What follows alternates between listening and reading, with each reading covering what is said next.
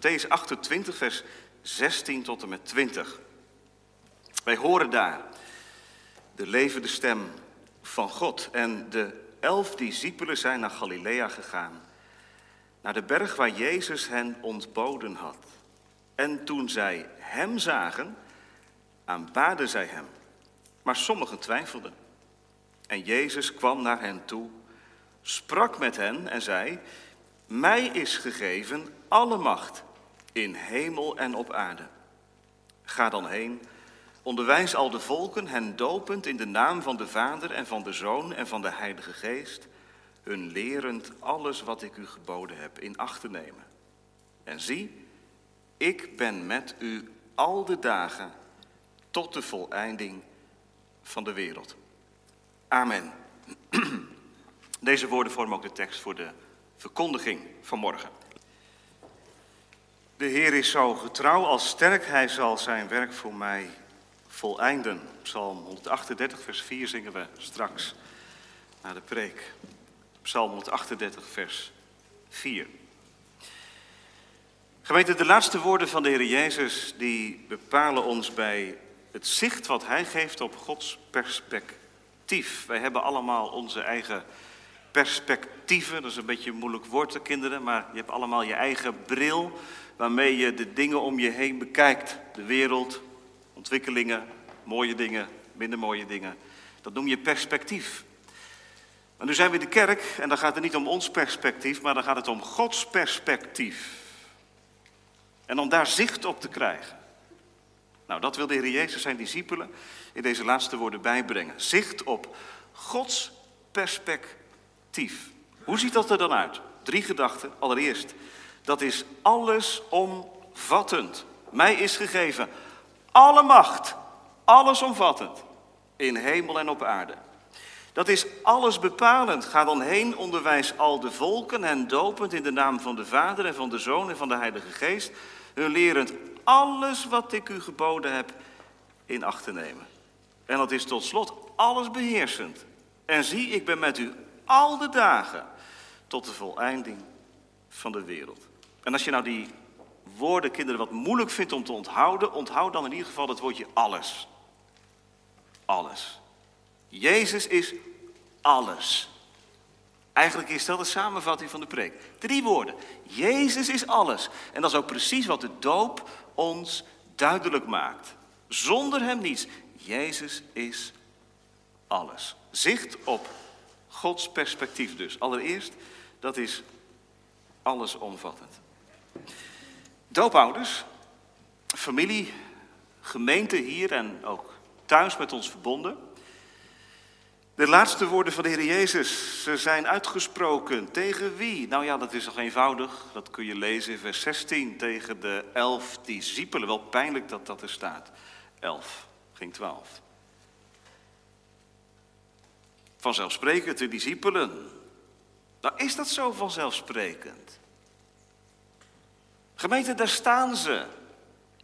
Waar komen ze vandaan? Uit hun huizen. Weet u nog hoe ze daar zaten? Met angst en beven, met vrees en verdriet. Want het was allemaal voorbij. Hun meester was er niet meer en ze waren bedroefd. Gedesoriënteerd, het spoor kwijtgeraakt. En in die werkelijkheid hebben zij het woord gehoord van de vrouwen. Ga heen, vers 10 van Mattheüs 28, ga heen naar Galilea, daar zult u mij zien. Dus ze moesten naar Galilea en dan ook nog eens een keer naar de berg waar Jezus hen ontboden had. Dat is waarschijnlijk de berg der verheerlijking geweest. En waarom is dat belangrijk om te weten? Nou, de berg der verheerlijking, dat is de berg waar de Heer Jezus zijn nabijheid heel nadrukkelijk heeft doen ervaren aan enkele discipelen. Dat weet u nog wel. Toen was hij heel dichtbij. En zij waren heel dicht bij de Heer Jezus. Maar nu is dat allemaal voorbij. Er is afstand. En nu moeten ze uitgerekend weer naar die berg toe, waar er zoveel nabijheid was. Ziet u dat dat best wel bijzonder is? Dat het ook een hele stap geweest is, hè, voor deze discipelen om naar die berg toe te gaan. Die berg die allerlei herinneringen oproept aan hoe het was. Maar ze zijn gegaan in gehoorzaamheid. Wat denkt u, zouden ze daar heel vrolijk en vrij naartoe gerend zijn? Heerlijk, dan kunnen we de Heer Jezus weer zien. Nou, vers 17 geeft ons een inkijkje.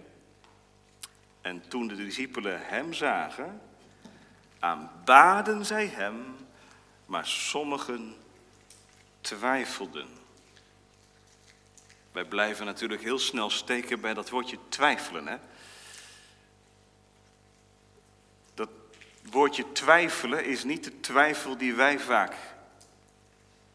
hebben en die wij onder twijfel verstaan, dat we het allemaal niet meer geloven. Maar het is de aarzeling, het verward zijn, het door elkaar heen geschud zijn vanwege alle gebeurtenissen, het niet meer op een rijtje kunnen krijgen, volledig gepuzzeld.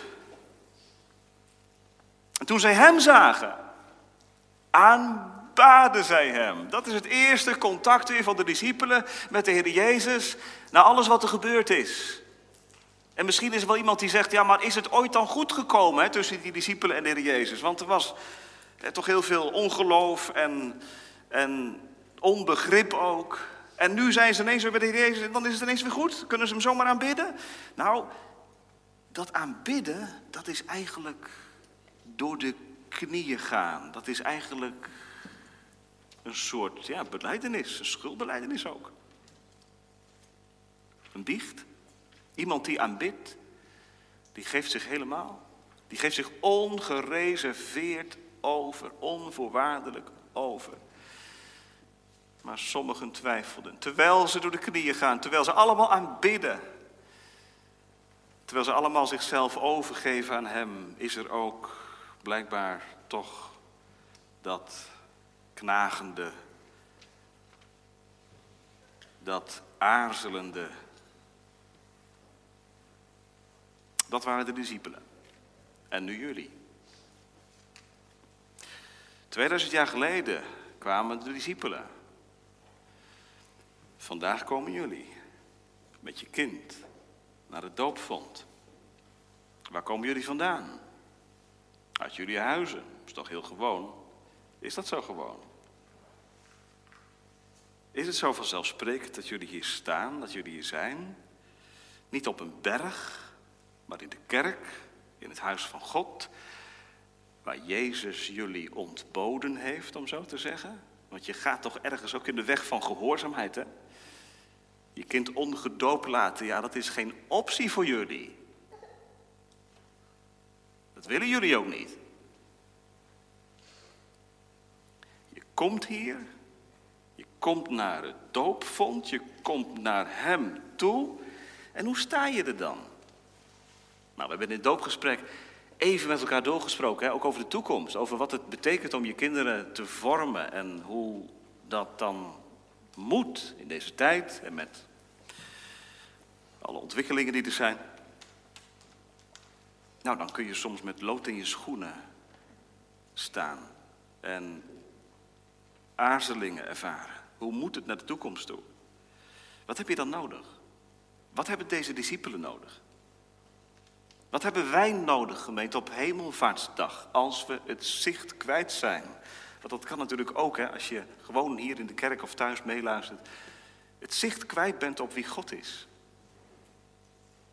En dat is helemaal niet zo vreemd. Het is eerder heel bijzonder als je het zicht op God wel hebt. Maar het is soms net als met een ruit, hè, die kan beslagen worden. Heb je dat ook wel eens? Dat je die kerk die je zo nodig hebt om die beslagen vensters weer vrij te maken en het zicht te ontvangen op Gods perspectief, van jouw perspectief en mijn perspectief, dat is zo vervormend. Maar soms wel zo bepalend voor je gevoel dat je vergeet wie hij is en wat hij toezegt en wat hij belooft. Nou, zo komen we met z'n allen. Nee, Jezus komt naar hen toe. Is dat nou niet bijzonder? Kijk eens, vers 18. En Jezus kwam naar hen toe. Naar wie? Naar die 11 discipelen. En misschien zijn er nog wel meer geweest. Hè? Commentaren die zeggen dat er misschien wel heel veel mensen zijn geweest op die bergen. Dat de 11 discipelen daar onderdeel van zijn geweest. Het zou kunnen. Staat er niet uitdrukkelijk bij. In ieder geval, Jezus komt wel heel nadrukkelijk naar die volgelingen van hem toe. En hij gaat met hen spreken. Hij spreekt met hen. Pastoraal, hè? Dit is nou echt een herder. Een herder die de afstand wil overbruggen. Die het niet kan aanzien dat schapen op afstand van hem leven. Of wegdwalen. Hij komt naar jullie toe als doopouders. Jullie komen hier naartoe. Maar hij komt naar jullie toe. En waar jullie naar voren treden met je kleine... Heer, hier zijn we. We zijn geroepen ons kind ten doop te houden, maar wel in een mengeling van aanbidding en ook aarzeling. In die werkelijkheid gaat de Heer Jezus spreken.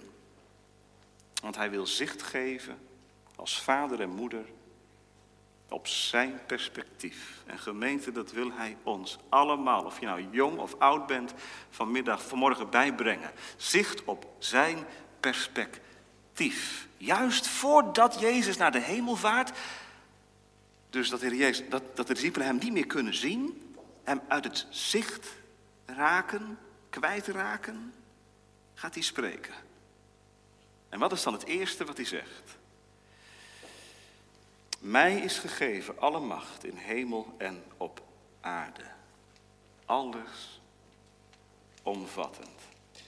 Wat betekent dat, kinderen? Dat Jezus zegt, ik heb alle macht. Ik denk dat jullie dan denken aan een spierbal, hè?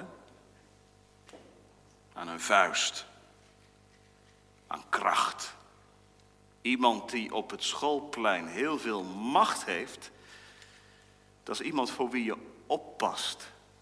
Dat is iemand die je aan kan. Dat is iemand die je zomaar neer kan halen. Moet je daaraan denken bij de Heer Jezus? Ik heb alle macht. Ik kan iedereen aan. Ik kan iedereen uit de weg ruimen.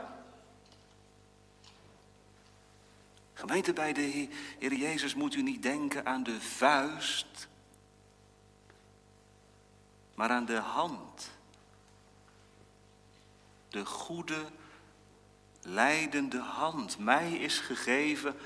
alle macht. Jezus imponeert niet zoals wij kunnen imponeren met onze macht.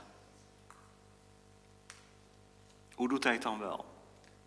Nou, als wij dit evangelie zouden doorlopen, dan zouden we erachter komen wat die macht inhoudt. Laat ik een paar voorbeelden noemen om u duidelijk te maken wat de Heer Jezus hier bedoelt.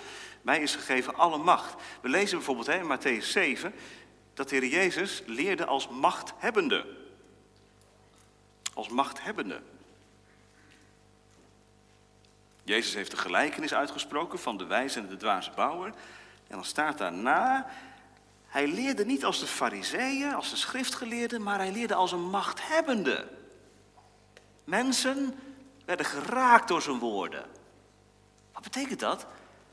Hij had de sleutels in de hand, de bevoegdheid verkregen om mensen te veranderen door zijn woorden.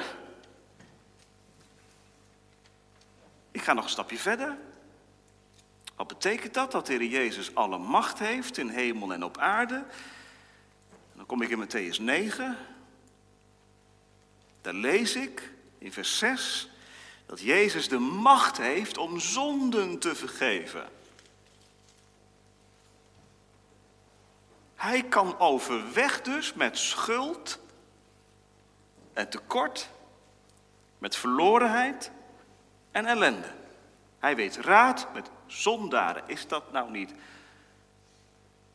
geweldig? Doopouders, jullie kinderen, in zonde ontvangen en geboren.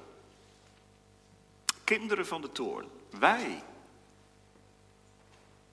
Zoals we ter wereld komen, niet... in het koninkrijk van God, maar buiten het koninkrijk van God. We mogen deze hemelvaartsmorgen horen. Hem is gegeven alle macht. Hij heeft de bevoegdheid om zonden te vergeven. Hij kan overweg met mijn zonden. Zitten hier mensen met zonden? Die het zicht op de Heer Jezus beletten. Dan spreekt hij vanmorgen. Jezus keuvelt niet, Jezus praat niet een beetje. Jezus is er ook niet op uit om te imponeren, maar hij wil je veranderen. Mij is gegeven alle macht, voordat de discipelen straks de wereld in mogen met de opdracht, de missie om alle volken te onderwijzen en tot discipel te maken, horen ze eerst, ik heb alle macht. Ik heb de bevoegdheid om al die heidenen tot mijn discipelen te maken. Mij is gegeven. De Vader heeft het hem toevertrouwd. Alle macht in hemel, de werkelijkheid die wij niet zien, en op de aarde, de werkelijkheid waarin we leven. Ja, zegt iemand, dat is wel mooi, alle macht in hemel en op aarde, maar wat zie je er nou van? Wie komen er tegenwoordig bovendrijven, gemeente, in de nieuwsitems van de NOS?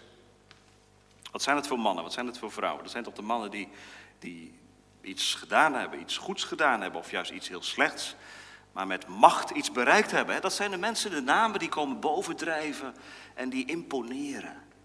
Waar is de naam van Jezus bij de NOS? Waar is het werk van de Heer Jezus? In de kranten. Het koninkrijk van Jezus, wat zie je ervan? Hemelvaart, is dat niet een deceptie? Want waar is Jezus? Hij is hier niet meer. Wacht even. Sta je daar niet op blind? Dit is het menselijke perspectief. Maar vanmorgen wil God een ander perspectief bijbrengen. Juist als er zoveel dingen je bezighouden. Als ouders, als grootouders. Dingen die je verlammen. In je eigen leven. De duivel die je schaakmat zet en die zegt, je hebt geen heil bij God. Je kunt geen kant op. Jouw geweten dat je aanklaagt en zegt, je hebt tegen de geboden van God overtreden. Denk je nou echt dat die afstand tussen jou en God overbrugd kan worden? En dan hoor je vanmorgen in die werkelijkheid, mij is gegeven alle macht. En hoe doet hij dat dan? Nou, Jezus heeft eens gezegd, mijn koninkrijk is niet van deze wereld. Ik ga niet te werk zoals mensen te werk gaan, die met heel veel geweld invloed uitoefenen. Iets willen bereiken. Ik doe het op mijn manier. Op die machteloze, krachteloze manier. Ogenschijnlijk. Door te sterven, aan een kruis te hangen. Gedood te worden. En op te staan. Op mijn manier. Gemeente, dat kunnen wij niet voorrekenen en niet narekenen. Maar dit geef ik jullie mee. Doopouders, hoe krijgt Gods naam een plek in het leven van je kind? Niet door kracht, noch door geweld, maar door mijn geest zal het geschieden. Dat is de macht van Jezus. Dat hij zijn eigen middelen heeft. En het middel is de Heilige Geest. Om te bereiken wat hij wil bereiken. Namelijk, dat van heinde en ver en ook binnen de verbondsgemeente zondaren getrokken worden tot het heil. De Heer Jezus gaan leren kennen en hem te voet vallen. En ook, ja, ook dat verdwaalde schapen, en misschien zitten ze hier wel of luisteren ze mee, die het zicht helemaal kwijt zijn, dat die er weer bijgehaald worden. Enkel en alleen, omdat Jezus spreekt. Jezus kwam tot hen. En hij spreekt vanmorgen tot je. Kijk naar mij. Hoor naar mij. Mij is gegeven alle macht in hemel en op aarde. Ja, maar zoveel dingen die me tegenhouden. Zoveel zorgen, zoveel zonden, zoveel problemen, zoveel bezwaren, zoveel vragen. Ja, wat doet u daarmee? Wat doen we daarmee? Nou ja, je legt ze neer voor Gods aangezicht, maar als we nou eens andersom doen. Dat al die vragen, die zorgen, die problemen, die bezwaren, als we die nou eens gaan toespreken met deze woorden. Confronteer je probleem, je nood met de woorden van de Heer Jezus. Mij is gegeven alle macht in hemel en op aarde. Allesomvattend. Als je een cirkel tekent op een papier, kinderen. En dan is er binnen die cirkel alles te vinden. Want die cirkel is rond. Nou, zo is het met de macht van Jezus ook. Binnen de macht van Jezus. Er is niets buiten de macht van Jezus. En binnen de macht van Jezus kan hij alles doen wat mogelijk is. Zo is hij. En het doopwater onderstreept dat. Zo ben ik. Mij is gegeven alle macht. Een paar druppels water. Teken en zegel van Gods genadeverbond. Mij is gegeven alle macht in hemel en op aarde. Tweede gedachte, gemeente, alles bepalend. Alles bepalend. Want dan komt de oproep, hè? Valt het ons op dat vers 18 een belofte is, dat vers 20 een belofte is en dat vers 19 een bevel inhoudt. Dat is mooi, want dat bevel staat niet op zichzelf. Het wordt gedragen door en het wordt voorafgegaan door een belofte. En zo is het met de opvoeding van jullie kinderen ook. Dat is niet iets wat je nu ter hand neemt. Je gaat niet straks naar huis en dan zeg je, nou, nu moeten wij de rest gaan doen. Het is gedoopt, we gaan met een gedoopt kind naar huis toe. Nee, het wordt het voorafgegaan door. En gevolgd door die belofte. Maar nu dan toch eerst dat bevel. Iemand zegt misschien, maar dit gaat toch over zending, dominee? Dit is toch echt een tekst die gaat over mensen die uitgezonden worden in Afrika en Azië. En die de volken gaan onderwijzen en die ervoor zorgen dat er veel discipelen komen. Ja, dan leg je de tekst uit naar zijn allerbreedste verband. Maar mag ik vanmorgen, dit is heel klein en beperkt houden. Het gewoon betrekken op het gezin. Want zoals ieder mens, of hij nou in Afrika leeft of op Groenland, ieder mens heeft een gezondene nodig om naar de Heer Jezus gebracht te worden. Zo hebben onze kinderen dat toch ook nodig? Ze gaan toch niet vanuit zichzelf geloven? Ze zijn toch niet vanuit zichzelf afgestemd op het spreken van God? Ze hebben toch iemand nodig die hen leidt? Nou, jullie zijn een gezondene. En Jezus zegt tegen jullie vanmorgen, ga dan heen. Onderwijs al de volken, de kinderen, aan je zorg toevertrouwd. Ga dan heen. En wat is dan de hoofdoproep? Want je vindt heel veel werkwoorden in dit vers. Heen gaan, onderwijzen, dopen, leren, in acht nemen. Wat is nou de hoofdboodschap? Dat is het woordje onderwijzen. Ga dan heen. Onderwijs al de volken. En ik zou het ook zo kunnen omschrijven. Maak tot mijn discipel. Maak tot mijn volgeling. De volken. De mensen. De kinderen die aan je zorgen zijn toevertrouwd als ouders. Maak ze tot mijn discipel. Ga heen. Dat doet de Heilige Geest, zegt iemand. Ja, maar hij maakt gebruik van je. Maak gebruik van mij als vader. Of ik ben een staande weg, dat kan ook nog. Ga dan heen. Zoals de Vader mij gezonden heeft, zei Jezus, zend ik ook u.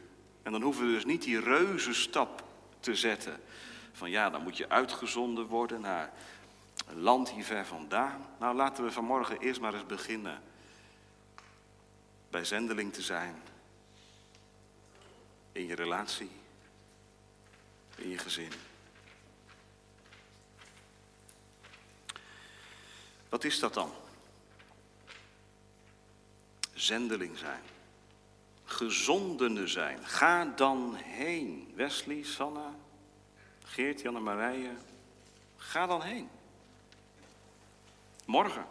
Overmorgen. Volgende week. Over een jaar. Over 10 jaar. Ga dan heen. Iedere keer weer.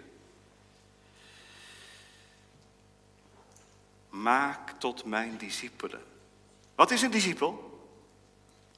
Nou, laat ik eerst zeggen wat een discipel niet is. Een discipel is niet iemand die precies hetzelfde doet als iemand anders. Dat is iemand die iets gaat kopiëren van een ander. Dat kan. Je vindt iemand heel bijzonder. Dus je gaat hem een beetje nadoen. Naapen, imiteren. Tot discipelen maken, dat betekent niet dat je je kinderen tot kleine marionetpoppen wilt maken die precies doen wat jij doet en precies niet doen wat jij niet doet. Kopieergedrag vertonen. Geen eigenheid meer hebben. Waar gaat het dan wel om? Nou ja, wat is onderwijzen? De derde doopvraag. Jullie hebben ja gezegd. En er zitten hier meer ouders die ja gezegd hebben. Onderwijzen, dat betekent dat je hoofd en je hart aangesproken worden. Je hoofd en je hart. Kennis en vertrouwen. Dat samen. Niet alleen orthodox zijn, recht in de leer, maar ook orthoprax. Recht in het leven. Leer en leven. Dat is een echte discipel. Die kennis heeft, die kennis opdoet, die kennis vergadert. Die wijs wordt, die levenswijs wil zijn en dat ook tot uiting wil laten komen in doen en laten. Nou, zeg je, dat kan nog wel even duren, want mijn kinderen die weten nog helemaal van niets. En voordat ze tot hun besef gekomen zijn, dan ben je toch een paar jaar verder. Nou, doopouders, ouders, het begint al heel vroeg. Jullie mogen nu jullie kleine brengen bij de Heer Jezus in het gebed. Iedere keer weer. Als je hem ziet, als je haar ziet en haar naam uitspreekt. En grote ouders, jullie mogen meedoen, hè. Die naam verbinden met de naam van de Heer Jezus. Dat is vanmorgen gebeurd. En dat mag je in het leven wat voor ligt steeds weer doen. O God, zij, hij, Lea, Johnny is gedoopt. Uw naam.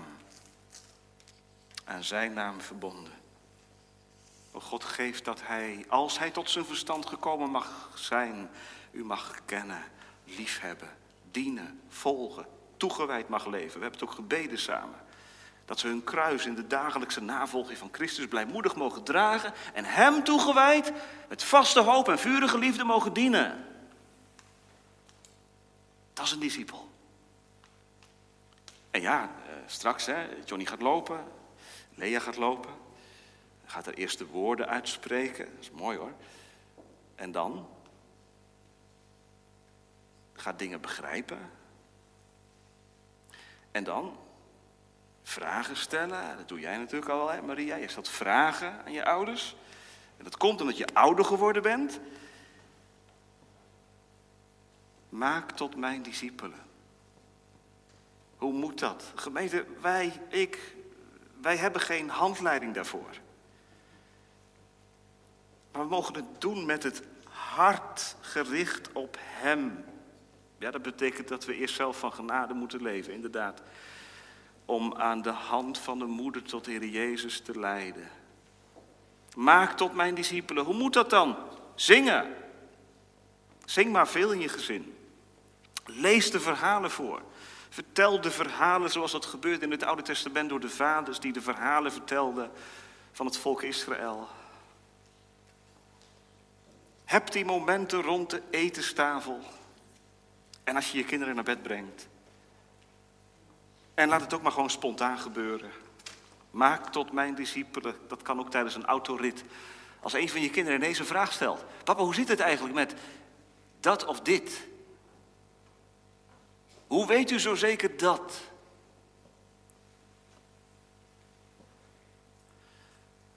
En mijn antwoord. En mijn reactie.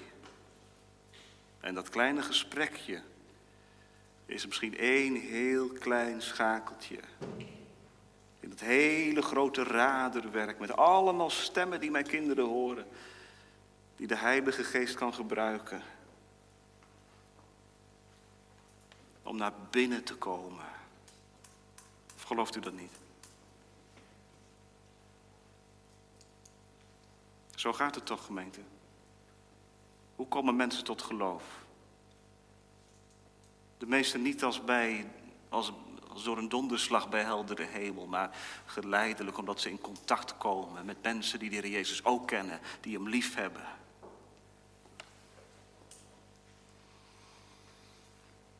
Discipelen, wat ik gedaan heb bij leven, dat mogen jullie straks doen. Ik ga naar mijn Vader, jullie blijven achter, ga dan heen. En zo zijn de 11 discipelen gegaan. En de ketting gaat door en door en door. En jullie zijn een schakeltje in die ketting van generaties. Om je kinderen te onderwijzen. En dat lijkt natuurlijk heel groots. En dat is het ook. Het is ook een hele verantwoordelijke opdracht. En als de kinderen wat ouder geworden zijn, dan zitten hier ook ouders die oudere kinderen hebben, dan zeg je dat met nog veel meer nadruk. Wat een verantwoordelijkheid.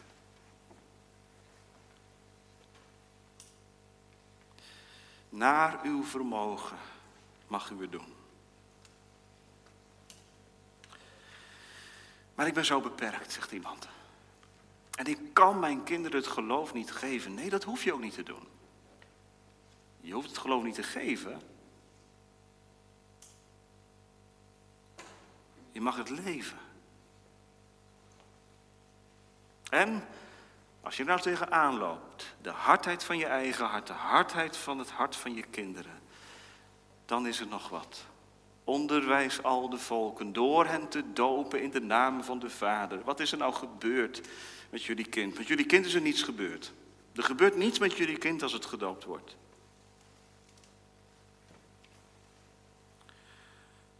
En toch is er wel wat gebeurd.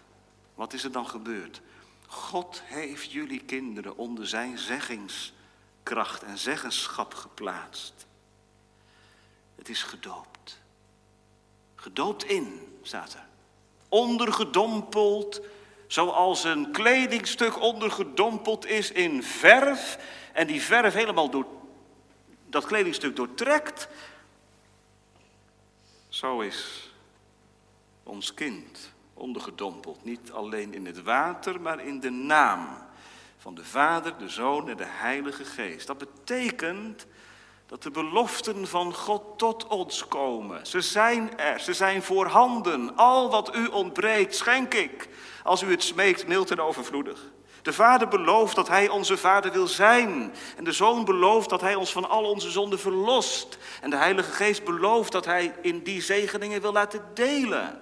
Zo komen Gods beloften naar ons toe en die vragen om geloof. Onderwijs al de volken. En de doop, ouders, is geen garantie, maar wel een machtige onderstreping van Gods welwillendheid en barmhartigheid. Je hebt God mee. Echt hoor. Je hebt God helemaal mee. Helemaal. De Vader, de Zoon en de Heilige Geest. Al heb je zoveel tegen. En al ervaar je misschien ook tegenkracht in je gezin. Dat kan ook. Tegenwerking. Je hebt God mee. Kijk maar. Je bent gedoopt.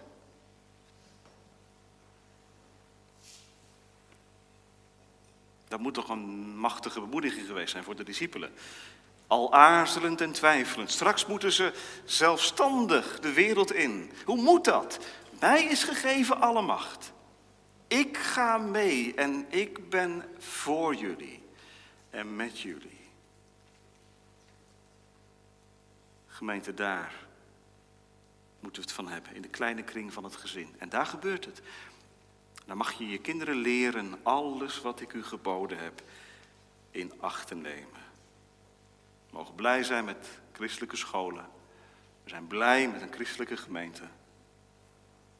Maar stel nou dat er geen christelijke scholen meer zouden zijn. Wij vinden dat heel normaal, hè, dat onze kinderen iedere dag naar een christelijke school gaan. Maar weet je dat het gewoon compleet luxe is?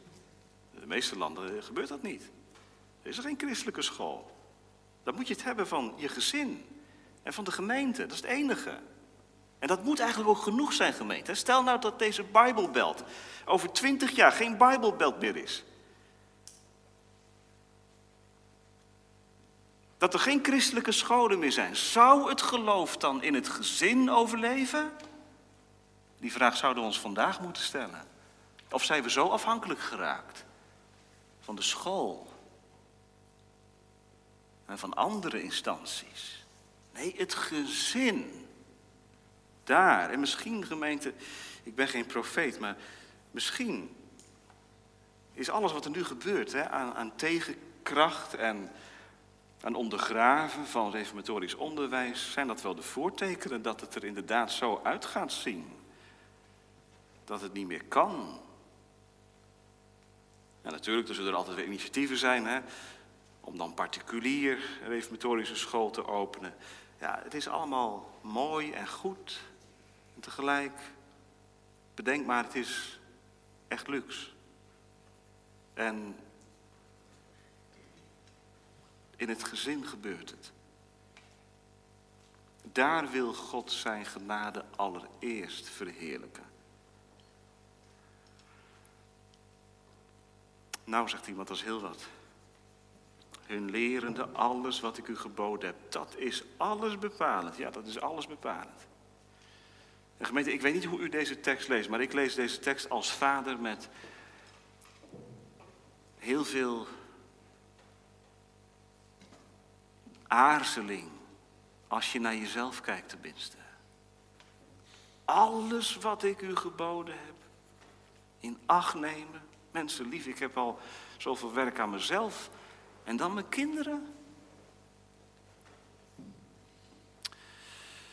Nou, als dat nou misschien ook jouw ervaring is, of die van jou, of die van u, dan nog even dat laatste. Dat laatste punt. Dat is alles beheersend. Gods zicht op Gods perspectief. Dat bevel is niet het laatste waarmee Jezus afscheid neemt. Het laatste waarmee je afscheid neemt zijn de woorden: en zie, ik ben met u al de dagen. Al de dagen. Kijk eens even. Ik denk dat de discipelen bevend geluisterd hebben. Denkt u niet? Wat een opdracht. Ze staan ervoor. En dan, en zie, nog even, discipelen, luister. Ik ben met u al de dagen. Er staat niet altijd, er staat ook niet voor eeuwig, er staat al de dagen.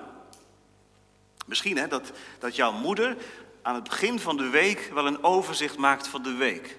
Dat vind je fijn. Hoe ziet de week eruit? Nou, zeg je moeder dan, op maandag moet je dit, en op dinsdag moet je daar naartoe en op woensdag dat. En ze maakt even een overzicht van de week voor je.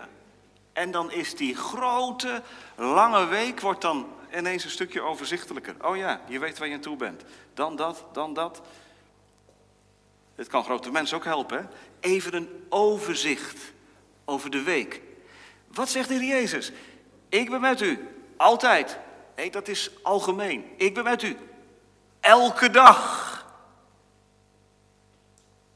Alle dagen. Morgen, overmorgen, volgende week, volgend jaar, over 10 jaar. Die heerlijke dag, die verdrietige dag, die dag van rouw, die dag van vreugde, die dag van afgrondelijke diepte. En die dag van geweldige vreugde. Ik ben met u. Dat doet denken aan Mozes. Ik ben met u, Mozes. Ik kan niet. Ik wil niet. Kies maar een ander. Ik ben ongeschikt, onbekwaam. In mijn plaats graag een ander. Nee, Mozes, jij gaat. En ik ben met u. Waar zitten de mensen vanmorgen die aarzelen en protesteren? Die zeggen, dit kan ik niet, dit gaat mijn pet te boven. Kijk eens heel goed. Gemeente, vanmorgen in de prediking bloeit er een naam open. Nou, als je zo naar huis gaat, ga je gezegend naar huis. Als je met de naam van God naar huis gaat, dat is pas echt zicht krijgen op Gods perspectief. Ik ben met u. Ik ben erbij. Zo begon het evangelie. Ik zal zijn naam Emmanuel noemen. God met ons. Zo eindigt het ook. Zie, ik ben met u. Dominee, even een vraag tussendoor. Wel een hele belangrijke vraag, want tegen wie zegt de Heer Jezus dat? Zegt de Heer Jezus dat zomaar tegen iedereen? Tegen het grote publiek? Tegen Jan en alle man? Nou ja, het gaat hier heel nadrukkelijk toch wel over die discipelen, hè? Over de volgelingen. Tegen hen zegt de Heer Jezus, ik ben met u. Want God is voor zijn kinderen. En met zijn kinderen. Maar het is waar, hij is tegen de zonde en tegen de duivel en tegen de goddelozen en tegen het ongeloof. Ja, maar dan geldt het niet voor mij.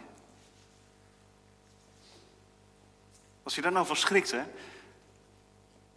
je zegt het vanmorgen tegen jezelf, ik ben met u. Ja, maar dat geldt alleen als ik ook met hem leef.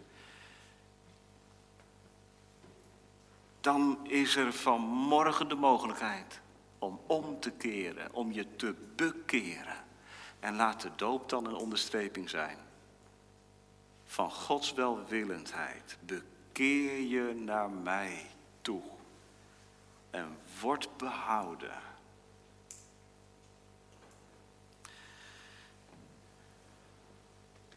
Ik ben met u. O gemeente, dan ben je zo gezegend. Dan leef je onder de hoede van zijn bescherming. Wat er ook gebeurt en wat je ook overkomt. Gelooft u dit? Daar komt het wel op aan. Geloof je deze werkelijkheid? Wat is leven uit je doop? Dat is geloven dat hij erbij is. Dat alles wat hij belooft waar is bij hem. En door het geloof maakt hij het ook waar voor mij en in mij. Zodat ik ervan overtuigd raak. Niets kan mij scheiden van de liefde van de Heer Jezus Christus. Als God voor mij is, wie zal dan tegen mij zijn? Het is tijd, gemeente, maar mediteer er nog eens over door. Straks. Ik ben met u. Ik ben met u. Ik ben met u. Ik ben met u. Al de dagen. Tot de voleinding van de wereld. Het gaat ergens naartoe, hoor. Het gaat niet toe naar een eind, maar het gaat toe naar de voleinding. En we hebben samen gebeden dat jullie kinderen door Gods genade een plekje mogen krijgen in de gemeente der uitverkorenen. Straks geheel rein bij hem zullen zijn. Dankzij het offer van de Heer Jezus Christus. Ja, dat is het vurige gebed. En dat alleen maar omdat hij voor mij de dood inging en met mij is. Gemeente, de doopdienst is bijna voorbij. Maar hij is erbij. Ook na deze dienst. En met alles wat bezwaart en moed benemend is en zorgen opwekt en aarzelingen. Wenkt God en kijkt en zegt, kijk nog eens goed naar dat doopwater. Waar kwam dat vandaan? Heb je dat meegebracht? Nee, het werd op het voorhoofd gesprenkeld. Jij en je kind, jullie zijn ondergedompeld in de naam van de Vader, de Zoon en de Heilige Geest. Ik ben met u. Al de dagen. Gemeente, hemelvaart is geen verlies, het is winst. Want daardoor kan de Heilige Geest ons bij deze woorden niet alleen bepalen, maar ook bewaren. Ik ben met u. Al de dagen. Gelooft u dat? Als ik omringd door tegenspoed bezwijken moet, schenkt u mij leven. En al is het dat de vijand zich groot maakt, uw rechterhand zal redding geven. De Heer is zo getrouw als sterk. Denk daar maar aan als je kijkt naar je kind. En als je ziet op je eigen hart. De Heer is zo getrouw als sterk. Hij zal zijn werk voor mij voleinden. Verlaat niet wat uw hand begon. O levensbron, wil bijstand zenden. En dan eindigen we samen met dat laatste woordje. Amen.